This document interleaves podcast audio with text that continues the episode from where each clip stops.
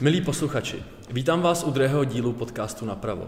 Dnešním hostem je Mikuláš Halás, zastupitel na Praze 2 a celorepublikový koordinátor mladých občanských demokratů. Ahoj Mikuláši. Ahoj Štěpáne. Uh, aby jsme to nějak uvedli, tak mě, mě by zajímalo, proč uh, si vlastně šel do politiky. Protože jsi mladý a moc mladých lidí v politice není, takže by mě zajímalo, proč, proč jsi vydal touhle, touhle cestou. Pro mě to byl vlastně úplně přirozený vývoj. Uh, začal jsem asi jako velká část lidí, kteří jsou takhle aktivní v politice, v těch školních radách a podobně, kdy, kdy jsem byl vlastně po nějaké době předseda, potom jsem se přesunul do městského parlamentu dětí a mládeže, krajského parlamentu a potom jsem se i podílel vlastně na, na počátku organizace, která se jmenovala Združení gymnaziálních samozpráv. A, takže vlastně pro mě to byl takový přirozený vývoj, kdy vlastně v těch 18 letech, kdy jsem tedy měl možnost, tak jsem potom neváhal a vstoupil do ODS. Do ODSky, jasně. Eh, já jsem se tě dneska primárně pozval eh, z důvodu, že ty jsi byl jeden ze zakládajících členů vlastně mladých občanských demokratů, což bude eh, hlavní téma dnešního podcastu. Nicméně bych ještě se chtěl trošku pobavit o tom, co vlastně děláš na dvojice. Já jsem viděl nějaké fotky, vím, že děláš oddávajícího a děláš toho zastupitele. Tak eh, jestli chceš začít u toho zastup, zastupitele a pak mluvit o tom oddávajícím, což je taky zajímavý, zajímavý post de facto. Tak vlastně ono, ono to je spojené, že? protože oddávat můžu právě proto, že jsem zastupitel. Ano. A tím, že jsem vlastně nejmladší zastupitel na Praze 2 a jsem tam první volební období, tak těch věcí, kterým vlastně rozumím z toho, co se tam řeší nebo, nebo které bych mohl dělat, není úplně tolik ale zároveň jsem chtěl něco přinést, chtěl jsem být aktivní a proto vlastně uh, jsem se rozhodl, že, že to zkusím. Mm-hmm. Byť to nebylo úplně ze začátku snadné a neřekl jsem si hned, jo, jako chci to dělat. Bylo to naopak, já vlastně tím, že jsem nejmladší, tak mi svěřili funkci tajemníka zastupitelského klubu, to znamená jako psát zápis a posílat pozvánky. Takže jsem vlastně obepisoval, obvolával kolegy, kdo tedy z nich by chtěl uh, být uh, oddávající, protože běžně tohle co dělá starosta a rada, ale zastupitelstvo to může svěřit uh, vlastně samo sobě, nebo rada to může delegovat na zastupitelstvo. No a tak já jsem takhle jako nad tím uvažoval, ale říkal jsem jako, co já těm lidem budu říkat, jo. Sám vlastně uh, nemám po svatbě, uh, takže vlastně by to ode mě, ne, nebyl jsem si jistý tím, jestli to ti lidi ode mě budou přijímat, ale, ale hlavně tedy náš místo starosta uh, na, mě přesvědčil o tom, že bych z toho mohl udělat svoji výhodu a ať to zkusím. Tak jsem se byl podívat na jednu svatbu, kde nám tedy vysvětlili co a jak a mně se to hrozně zalíbilo. Já jsem se trochu bál, že, že přece jenom jsou to takové ty dojemné okamžiky a když jsi na svatbách jako svých známých většinou, tak nějaká slzička ukápne, tak jsem se bál, jako, že tohle by mohl být problém pro mě. A nakonec jsem zjistil, že, že opravdu tam, jako když to bereš čistě jako profesionálně na pracovně, tak, tak se mi to teda ještě naštěstí nestalo.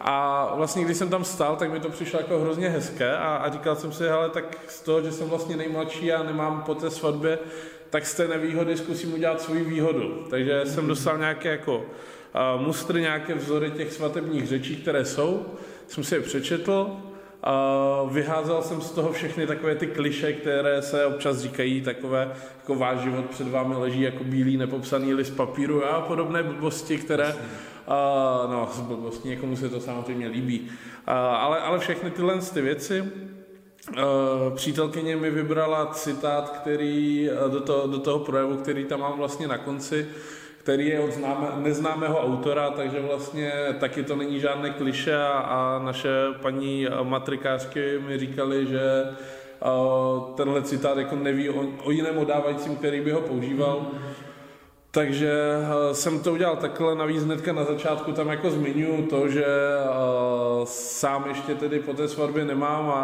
a ti lidi se většinou v tu chvíli jako trochu zasmějou, uvolní to tu atmosféru a takže jsem hrozně rád, že jsem do toho šel, strašně mě to baví.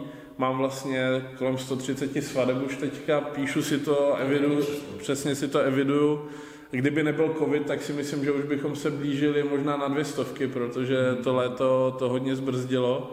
Ale jak říkám, baví mě to, máme úžasné dámy na matrice, baví mě to s nima strašně, je tam skvělá parta a, a každá ta svatba je prostě zábava, je to zážitek a, a je to super. Když jsi mluvil vlastně o těch emocích, oddával se někdy nějaké své kamarády, v případě příbuzní?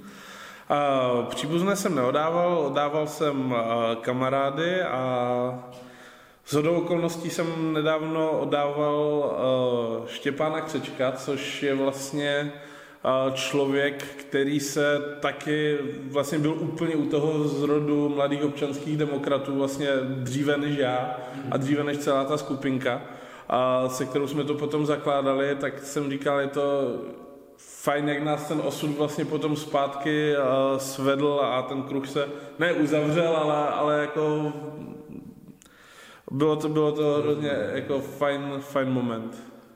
Já se ještě zeptám vlastně na ten post toho zastupitele, protože nás možná sleduje dost lidí, kteří třeba uh, buď v politice začínají, nebo, nebo je to jenom jejich nějaká okrajová záliba. Jaký je vlastně denní chleba toho být zastupitel? Jak, jakou máš náplň práce, po případně co zajímavého vlastně to obnáší, jestli bys to mohl nějak rozebrat jednoduše. Ono máš v zásadě jako dva druhy zastupitelů. Ti, kteří to vykonávají jako uvolněnou funkci, to znamená v zásadě to mají jako full-time job, což je starosta, místo starostové a rada, plus na dvojice máme eh, jednoho uvolněného zastupitele, který je jako předseda jednoho z výborů a zbytek eh, máme tu funkci takzvaně neuvolněnou, to znamená eh, uvolnění jsme pro jednání komisí, výborů a zastupitelstva, ale jinak většina tedy k tomu má nějaké své podnikání, práci. A opravdu to není tedy full-time job, z čehož tedy vychází, že opravdu to není práce na denní bázi, tím, že na dvojice vládne ODS už hrozně dlouho, tak eh, ta práce je v zásadě jako o nějakém pokračování toho, co, co už se dělalo. Není to takové, že, že, že přijde nová garnitura a začne to totálně všechno předělávat. U nás je to opravdu kontinuální.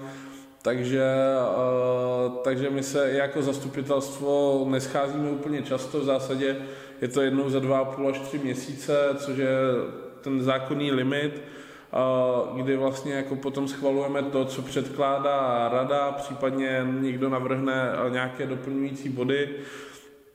A, a, a scházíme se vlastně na této bázi jako zastupitelstvo, potom každý zastupitel, no většina zastupitelů, ne všichni, jsou členové komisí a výborů, které teďka tedy jednají online, ale jinak schází se podle potřeby některé jednou měsíčně, některé častěji, některé méně často, takže ono to nejde takhle úplně specificky říct.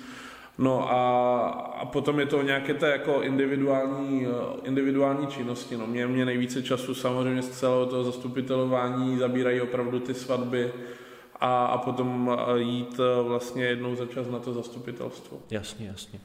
Já bych se možná už přesunul pomalu k tématu těch mladých občanských demokratů protože sám jsem člen a vlastně mě zajímá, zajímá jak, jak vznikaly a asi začni u toho, jak vznikaly a, a potom, potom, potom se dostaneme k tomu, ještě možná proč vznikaly, pak se dostaneme k tomu vlastně nějaké náplň těch mladých občanských demokratů, samozřejmě v běžném režimu, ne během covidu, kdy mhm. je utlumený de facto všechno.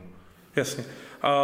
Jak už jsem zmínil vlastně Štěpána Křečka, hmm. tak uh, ten společně s europoslancem a tehdejším místopředsedou ODS Evženem uh, Tošenovským zorganizovali vlastně setkání na hlavní kanceláři ODSky, uh, normálně otevřené setkání, na které šla pozvánka na všechny mladé členy v republice bylo první, kterého já jsem se bohužel nezúčastnil, protože jsem zrovna ten den odlítal pracovně do Španělska, kde jsem potom celé léto byl na brigádě a zúčastnil jsem se vlastně až druhého a bylo to ze dvou důvodů.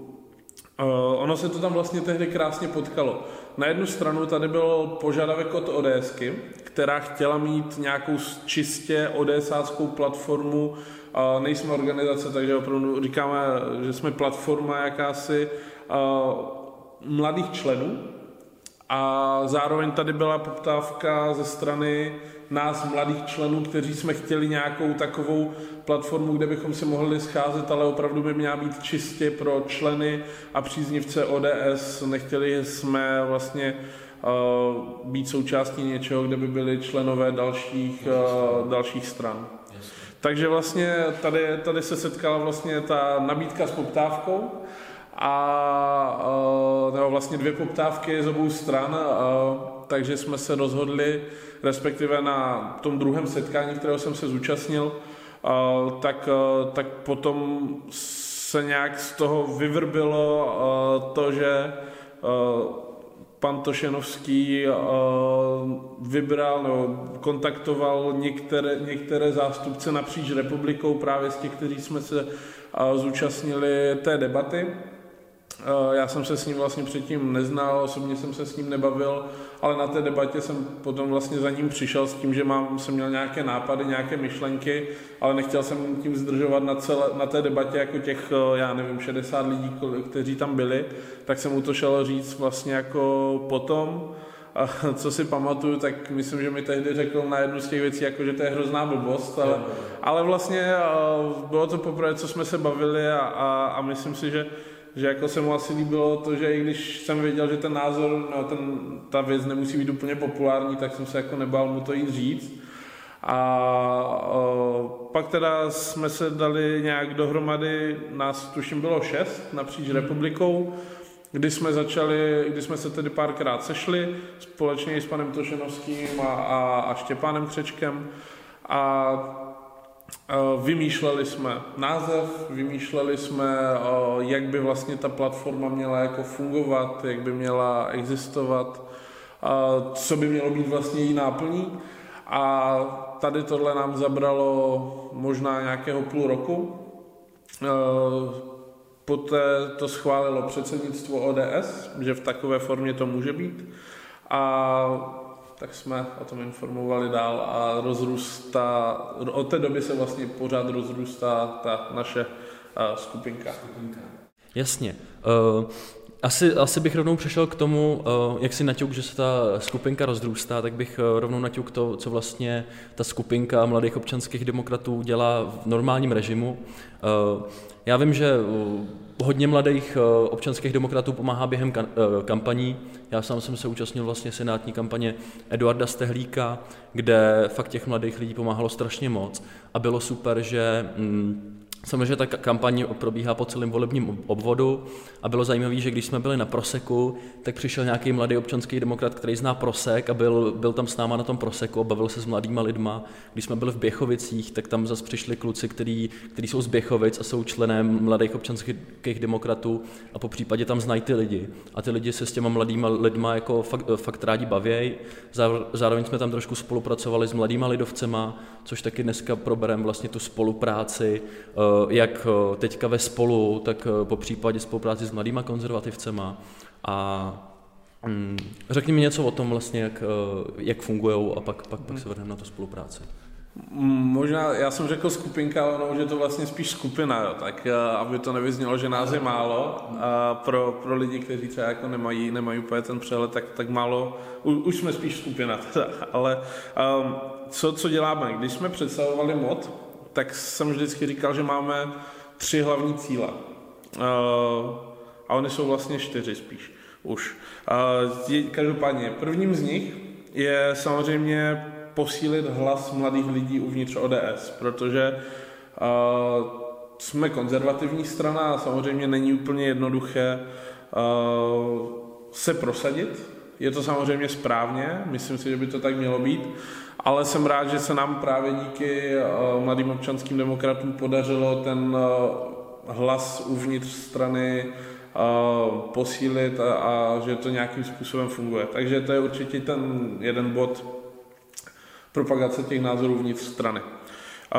Tím druhým bodem je samozřejmě, jak si už zmínil, pomoc ODS jako takové, především tedy na těch kontaktních kampaních, ale je to taky zastupování v různých debatách, kde, kde zastupujeme názory mladých členů ODS, ale ty kontaktní kampaně jsou opravdu jako to hlavní z tohohle působení prostě na venek. tou třetí věcí, které se věnujeme, tak je nějaká pomoc k seberealizaci vlastně těch našich členů, protože i v zájmu ODS je, aby ti mladí, kteří jako stárnou a kteří rostou společně s tou stranou, tak aby jí taky měli co přinést. To znamená, že pořádáme workshopy, semináře, kulaté stoly, debaty s, před, s členy předsednictva, s panem předsedou, kde se ti členové jako mají jedinečnou příležitost se opravdu v té neformální atmosféře setkat s těmi čelními představiteli buď strany nebo třeba svých regionů. A, a opravdu je to ve velmi otevřené a neformální atmosféře, takže to vždycky stojí za to.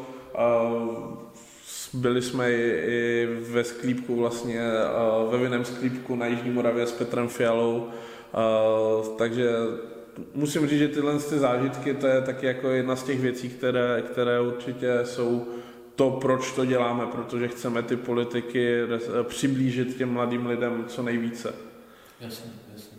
Eh, já se strašně těším, až, eh, až uplyne doba covidová a eh, budou, budou znovu další akce právě nás mladých a Přesunul bych se asi, asi k té otázce uh, té kooperace. Mm. A můžeme vlastně začít asi i u, mlad, u těch mladých konzervativců, uh, který taky byli u nás vlastně na, na kampani na devíce a uh, potom se přesuneme právě k nynějšímu spolu. Dobře. Co se týče mladých konzervativců, tak se snažíme nějakým způsobem spolupracovat tam, kde to jde, tam, kde je třeba. Když se, co se týče jako kampaní právě třeba do parlamentu, tak tam ta spolupráce v některých regionech dobře funguje. Doplňujeme se, jsme mladí lidi, kteří fandí ODS, nebo respektive ti z nich z mladých konzervativců, kteří jsou voliči a fanoušci, případně členy ODS, tak, tak se podílí. A nicméně ne všichni členové mladých konzervativců jsou příznivci ODS, jsou tam i příznivci uh, Topky a, a, a dalších stran, takže uh, já vlastně ty dvě jednu organizaci, jednu platformu, abych neříkal dvě organizace, byť to k tomu svádí, tak uh, máme naprosto jako odlišné uh, cíle. Ty, ty cíle, které jsem zmínil u modu, tak ty jsou jasné. A u těch mladých konzervativců spíš ten jako prvotní cíl vidím v tom, že mají přinést, no, přiblížit tu konzervativní politiku těm mladým, kteří třeba ještě nejsou striktně rozhodnutí, že chtějí podporovat ODS. Vědí, že to jejich smýšlení je uh, v nějakém směru uh, konzervativní a tam by se měli více nějak zorientovat. My jsme tady už potom opravdu pro ty, kteří vědí, že chtějí být v ODS, chtějí podporovat ODS a myslím si, že jako ve spoustě kampaních jsme se dobře doplňovali.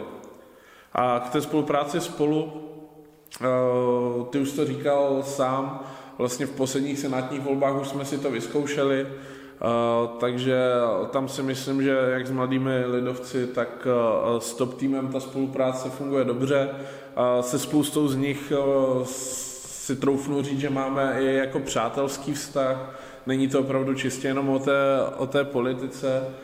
Scházíme se, bavíme se kamarádsky, Uh, takže tam, tam je to už o nějakém tom dlouhodobém vztahu, ale můžu říct, že takhle máme jako velmi korektní vztahy napříč všemi mládežnickými organizacemi, pokud se bavíme o těch demokratických uh, stranách.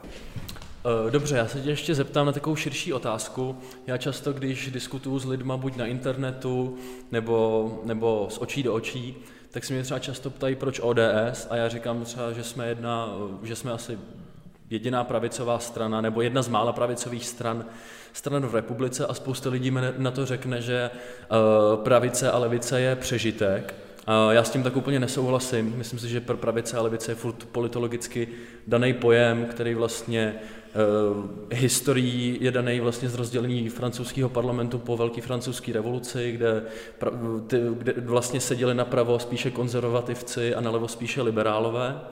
A chci se zeptat, jak vlastně tuhle problematiku vnímáš ty A pak po případě, uh, jestli mi řekneš něco obecně o pravici v Česku, o, o dalších pravicových stranách.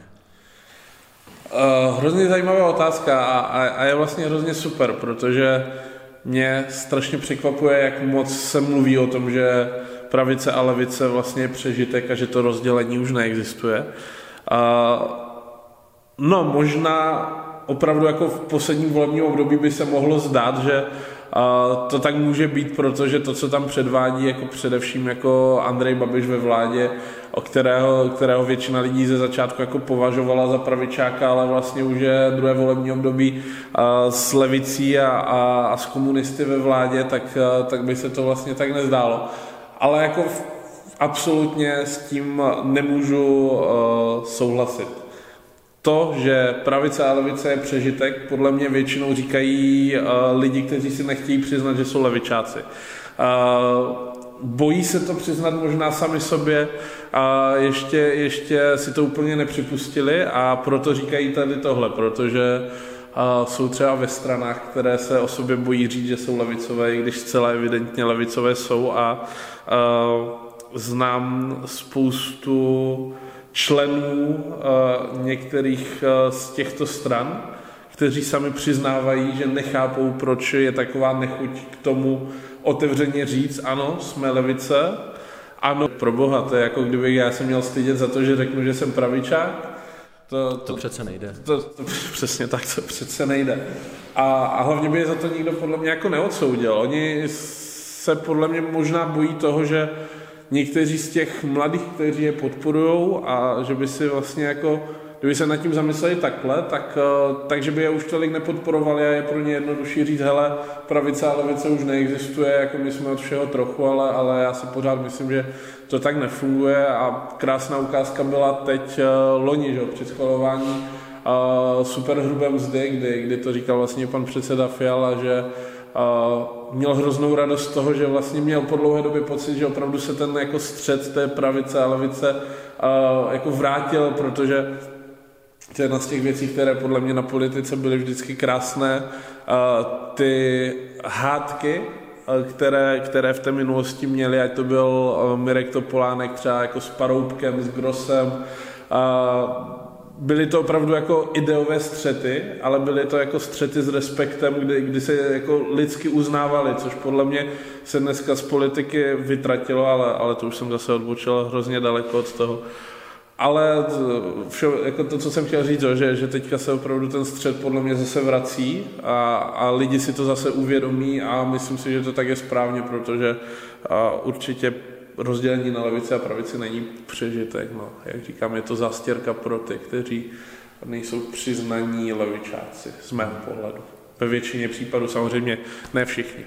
Abych, abych, abych to neházel takhle do jednoho, abych to neházel do jednoho pytle, ne, tak samozřejmě někdo si to opravdu může myslet i z jiného důvodu.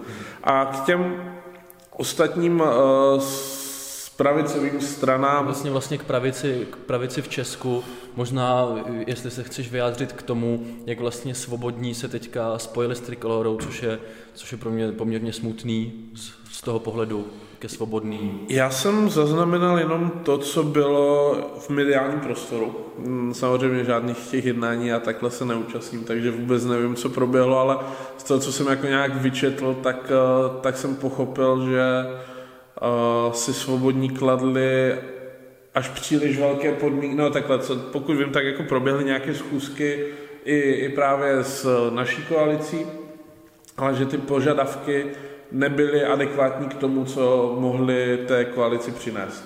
Jo, což uh, samozřejmě je problém. Asi bych uh, v principu neměl problém s tím, kdyby, kdyby měli být součástí té koalice, přece jenom několikrát se to stalo, že ODS kandidovala s podporou uh, svobodných, uh, takže, takže tam by žádný problém s tím být neměl, nicméně jak říkám, tady si člověk musí, no ti zástupci těch všech stran si musí uvědomit, kdo kolik přináší a co může nabídnout a adekvátně tomu brát. Jo? Nemůžu prostě přinést a já jsem vám, já neznám, kolik jsou teďka uh, procenta svobodných, ale všeobecně, kdybychom se nebavili o nich, nemůžu chtít, eh, nebo reálně nemůžu přinést 1% a chtít pět volitelných míst v každém regionu. jo, což říkám, jsou, jsou to prostě smyšlená čísla a nevím, nevím, jaké ty požadavky byly, ale, ale obrazně řečeno takhle prostě musí to být vyvážený vztah na obou stranách a pokud to tak není, tak, tak bohužel ta spolupráce musí, no, musí se hledat tu spolupráci jinde, což se jim nakonec povedlo.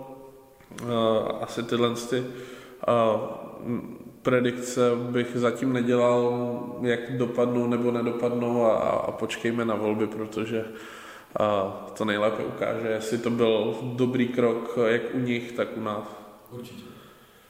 Takže asi, asi takhle no, k, té, k té pravici v Česku. Já myslím, že jako ty, ty, ty témata, které už padly stokrát na, na všech místech, a, kdo je pravice, kdo není pravice, tak, tak říkám, to zase tohle, co si každý může myslet, trošku něco jiného, přece jenom to, to vymezení není úplně asi exaktní. Ta koalice, kterou máme, je středopravá a myslím si, že, že jako, tak je to správně a konečně si myslím, že se ten pravicový volič nemusí rozhodovat, komu ten hlas hodí, ale má naprosto jednoznačnou jako volbu a, jasnou odpověď, koho volit, protože spolu má největší, za prvé potenciál, za druhé největší šanci a, a podle mě nejkvalitnější lidi na kandidátka. Teď se vlastně vytvořil středopravý blok, středolevý blok, pokud bereme ty v úzovkách demokratické strany, Zásadě. pak tady máme furt, furt ano SPD a Přesně tak. Uh, asi se to zjednodušilo. Já si myslím, že se to zjednodušilo a myslím si, že tak je to ideální. Jako v mojem, v mojem pojetí uh, si dokážu představit pět nějakých jako stran, nebo líbilo by se mi, kdyby vlastně bylo, jako kdyby to bylo podobné jako v Británii nebo v USA, kde v zásadě máme jako dvě velké dvě, strany ano. plus jednu středovou nějakou, která se vždycky přidá k těm, kteří uh, zrovna vládnou, protože jsou na tom středu a opravdu můžou nabídnout každému něco. A v Česku si nemyslím, že je reálné, aby byly tři strany, ale myslím si, že těch pět je ideálních a těch pět stran, kdyby, byly, kdyby to byla ODS a topka napravo, uprostřed KDU ČSL a vlevo potom ČSSD.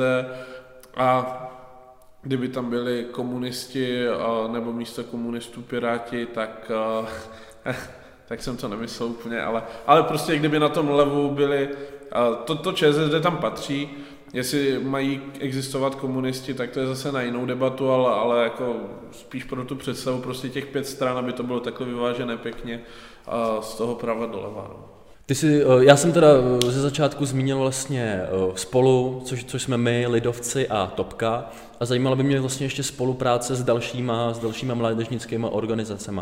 Počínaje Mladým Ano, po Mladé Pirátstvo dnes už.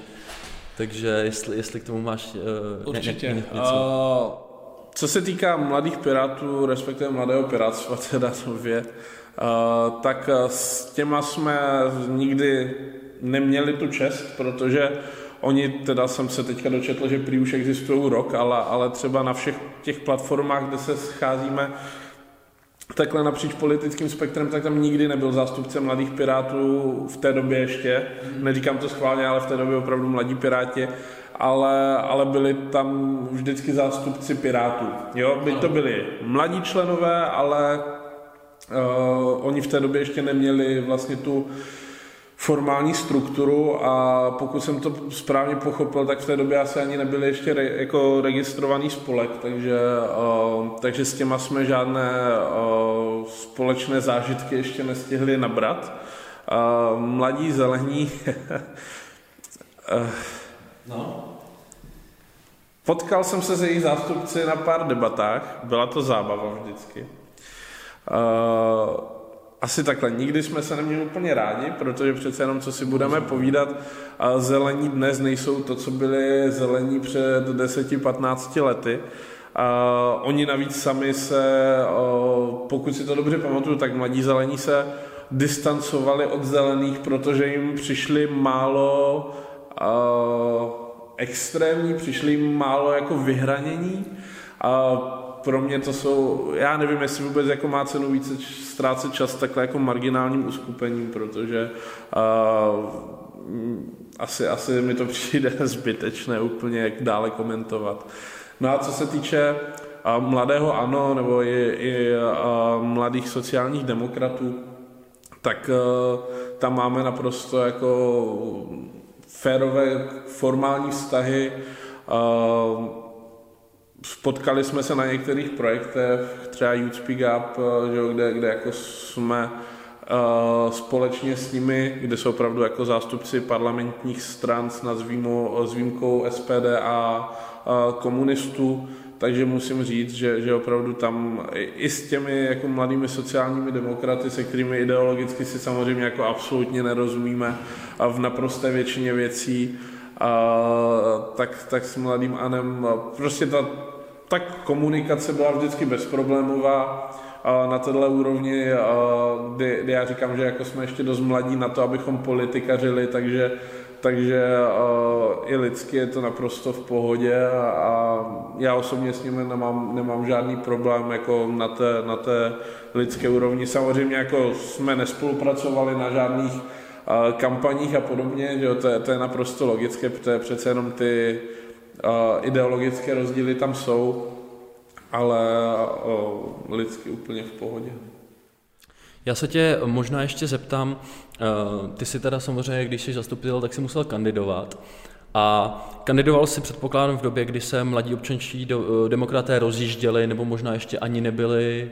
Už byli, už, už vlastně uh, byli v té době rok a půl, tuším.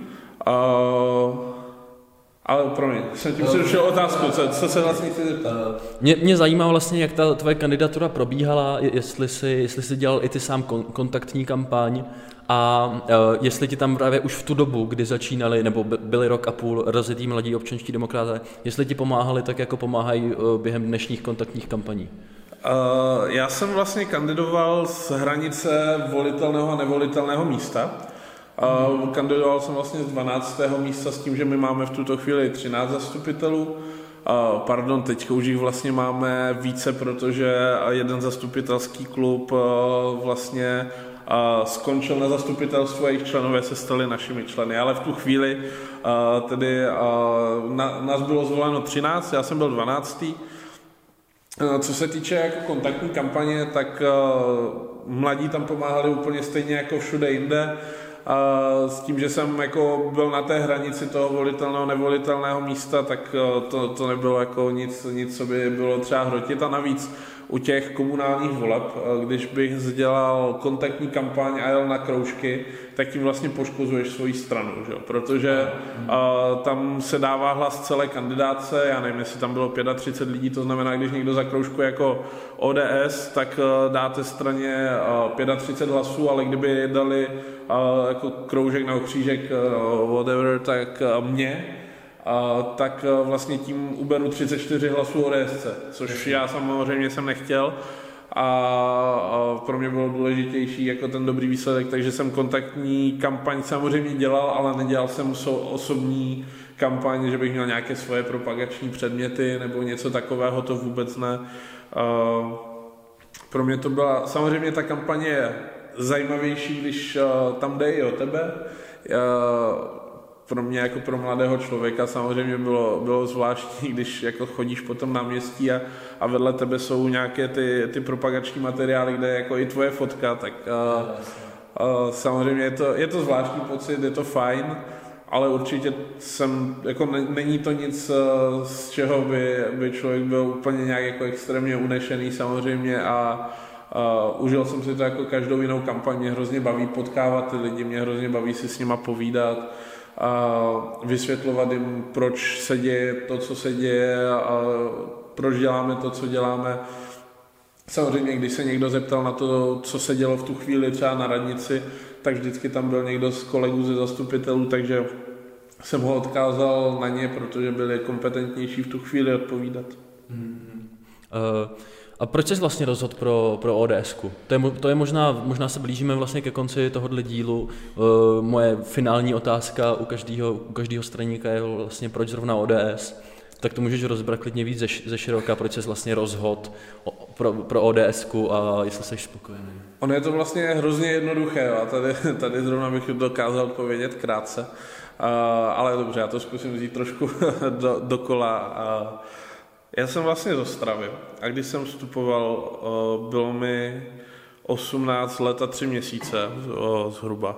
Mám narozeniny v září a vstupoval jsem v prosinci, na začátku prosince. Možná, možná bych to stihl i dříve, ale přece jenom jako, aby se scházela rada jenom kvůli tomu, že, že mě měli přijmout, mě a kamaráda tehdy, uh, tak to nebylo třeba. A vstupoval jsi teda v Ostravě? Vstupoval jsem v Ostravě, uh, bylo to necelého půl roku po pádu nečasové vlády, hmm. takže v té době, kdy ODS jako strmě padala, uh, byla na nějakých 5-6% a, a spoustu lidí mi říkalo, jako, ty jsi blázen, proč to děláš, teď ta strana očividně jako umře za chvíli, skončí.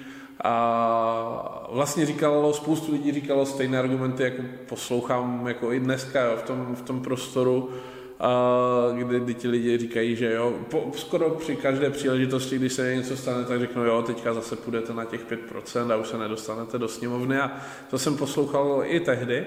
A nicméně vlastně od mého v té době jako velmi dobrého kamaráda tatínek byl, byl teda v ODS, byl, byl členem, tuším, smírčího výboru.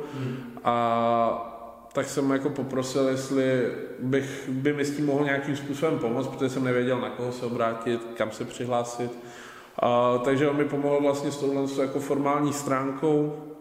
A vstoupili jsme tehdy s tím mojím kamarádem společně a, a potom už se to nějakým způsobem jako vyvíjelo, vyvíjelo samo, když jsem se přestěhoval do Prahy, tak po nějakém půl roce, roce jsem právě toho tatínka, toho kamaráda požádal, aby mi poradil, co mám vlastně dělat. A jestli mám zůstat v Ostravě, ale s tím, že tedy jako nemám úplně čas eh, vždycky dorazit na ty schůze a být aktivní v Ostravě tak, jak bych chtěl být, anebo jestli mám přestoupit do Prahy. No a on, on mi tehdy řekl, abych eh, kontaktoval Janu Černochovou, která je skvělá ženská starostka, úspěšná na Praze 2. A takže jsem tak udělal. A nelituju toho, jsem hrozně rád, že jsem jako šel na dvojku, protože za prvé je to krásné místo, krásná městská část a, a ti lidi jsou tam super a, a jsem hrozně rád, že jsem šel tam, ale ještě jsem podal vlastně neodpověděl, proč ODS. A v Moravskoslezském kraji prakticky jiná pravicová strana nikdy moc nefungovala, neexistovala. A Topka tam opakovaně kandiduje na kandidátkách ODSky a i ideologicky.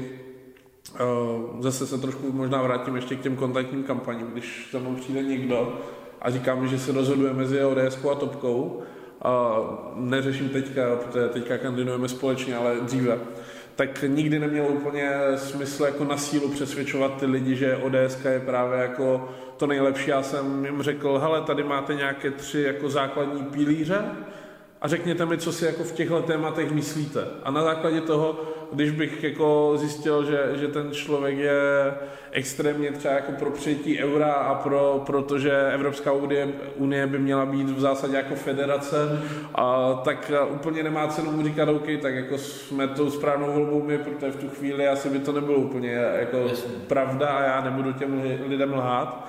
Takže v těchto zásadních podmínkách, no, v těchto, v těchto z těch pilířových názorech jsem byl vždycky jako uh, ODSák. Mně se, musím zaklepat, fakt se mi jako nestává, že bych s něčím uh, nesouhlasil a když jo, tak jsou to opravdu uh, drobnosti, které, které jsou naprosto marginální a opravdu vlastně mě teďka ani nenapadá nic, nic konkrétního. Takže v těch zásadních bodech jsem byl vždycky jako blízko ODS a proto to pro mě byla jako jediná alternativa. Já jsem vlastně ani neuvažoval nad tím, že bych vstoupil do jiné strany, ani jsem neuvažoval nad tím, jaké strany jsou vlastně k, nabít, k dispozici nebo v nabídce, ale, ale prostě automaticky jsem šel rovnou do, do ODSky. Super, já moc děkuji za odpověď. Tohle otázkou jsme teda pro dnešní díl skončili. Já moc děkuji za doposlouchání dílu, tobě děkuji za přijetí, za, za to, že jsi přišel. Já děkuji a, za pozvání. A uvidíme se u dalšího dílu.